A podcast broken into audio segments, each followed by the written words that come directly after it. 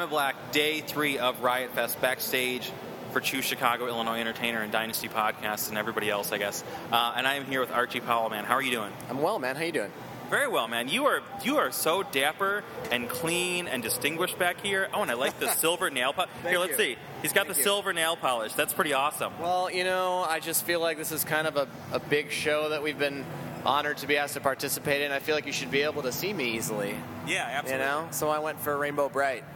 The rest of the band is going straight chromatic gray, kind of your jam right here.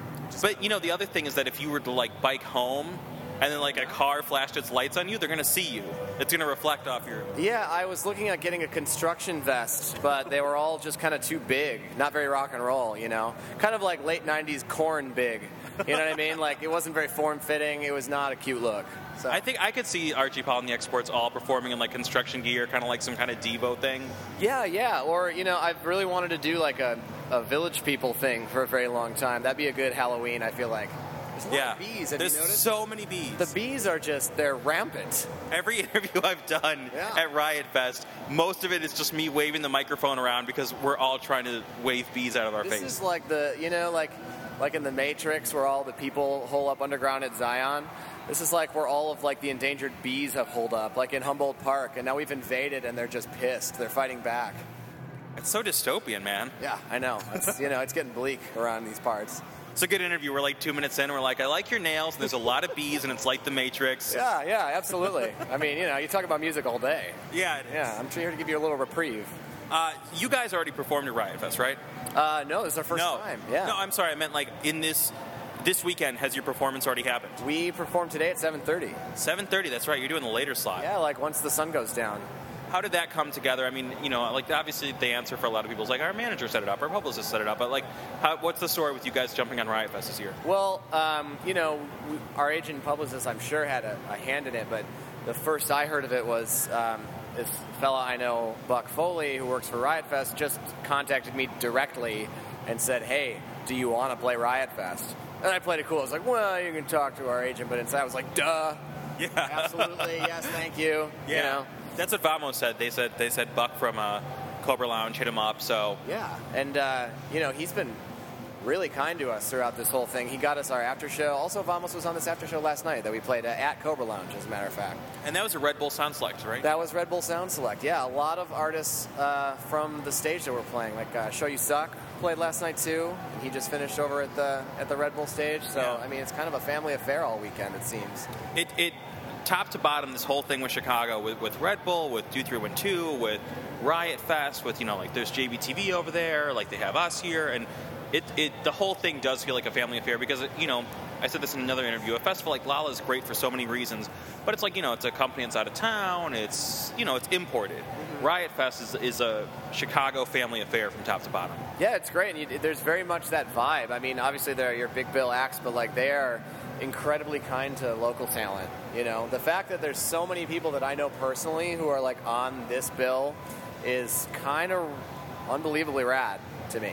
Yeah it has a really nice family atmosphere absolutely Yeah, Riot Fest is a very down to earth vibe. You know what I mean? Like it's not. It doesn't feel like, and because it's not some gigantic corporation trying to shill as much as possible and for the almighty dollar. You know, it's just like it's very much like a homespun kind of thing. That's. I mean, they've earned it, man. They've been doing this for like ten years. for 10 years yeah Look at it now. I mean, back in the beginning, it was like you know significantly more rinky dink. It was at the Congress. It was like you know maybe a couple shows across town. Yeah. Because we used to like prom- uh, promote it and support it uh, when I worked at Q101 on, on the local music show. And now, yeah, to see it just take over and even be bigger this year in Humboldt Park than it was even a year ago. It's crazy. It's twice as big, isn't it? It's nuts. Yeah, It's huge. Yeah, it's crazy. Uh, you know, so anyway, that's a lot of great stuff about Riot Fest. for them. Yeah. Bless their hearts. Uh, what's going on with Archie Powell and or the exports? Uh, well, this has been a big deal, kind of in our brains for the last several months. We've all been kind of building to this. We just got back from the West Coast for a couple of weeks.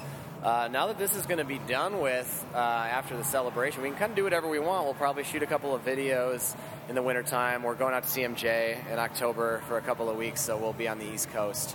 Going to try and hit up down south in like January or so, get away from the snow.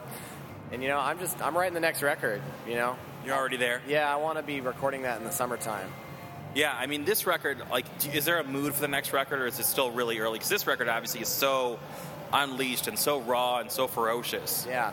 Um, this one is uh, well. I just as a chaser, I need I need a bit of a sunnier vibe, but uh, I don't know. It a lot of like the dark stuff is still kind of creeping out and like uh, stretching itself back back into the mix. It's going to be like surfy, synthy, pretty kind of kind of dark.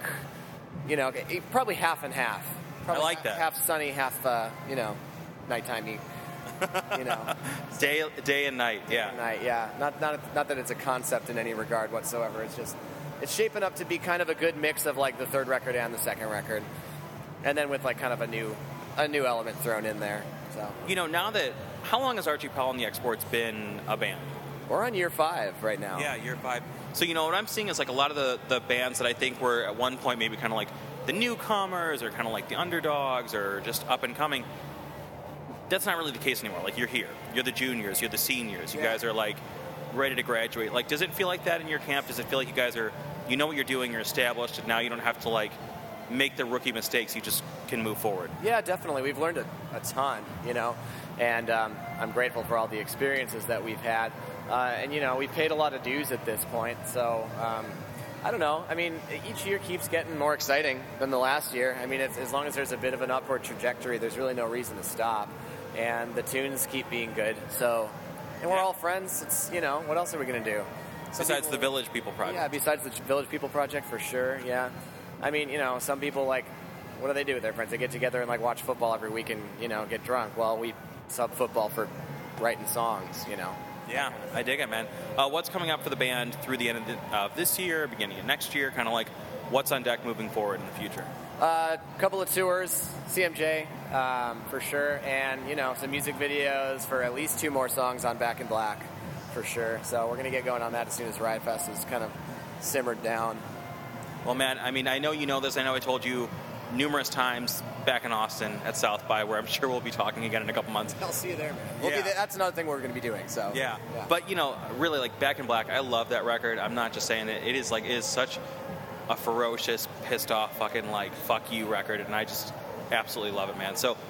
Again, I, I know I'm just kind of like gushing on that for the second time. Hey, I'm glad that I'm, I'm glad I'm glad you do. Yeah. I found it's kind of polarizing.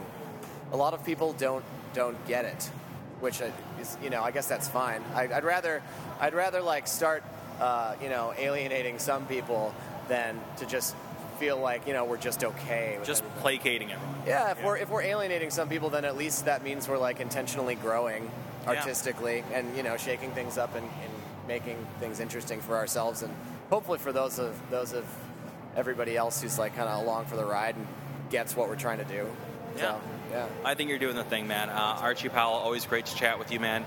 I'm always happy when we get to have some time together, and really, like, best of luck with everything. I'm excited to see good things happening for you moving forward. Thank you, my good man. I appreciate that. Awesome.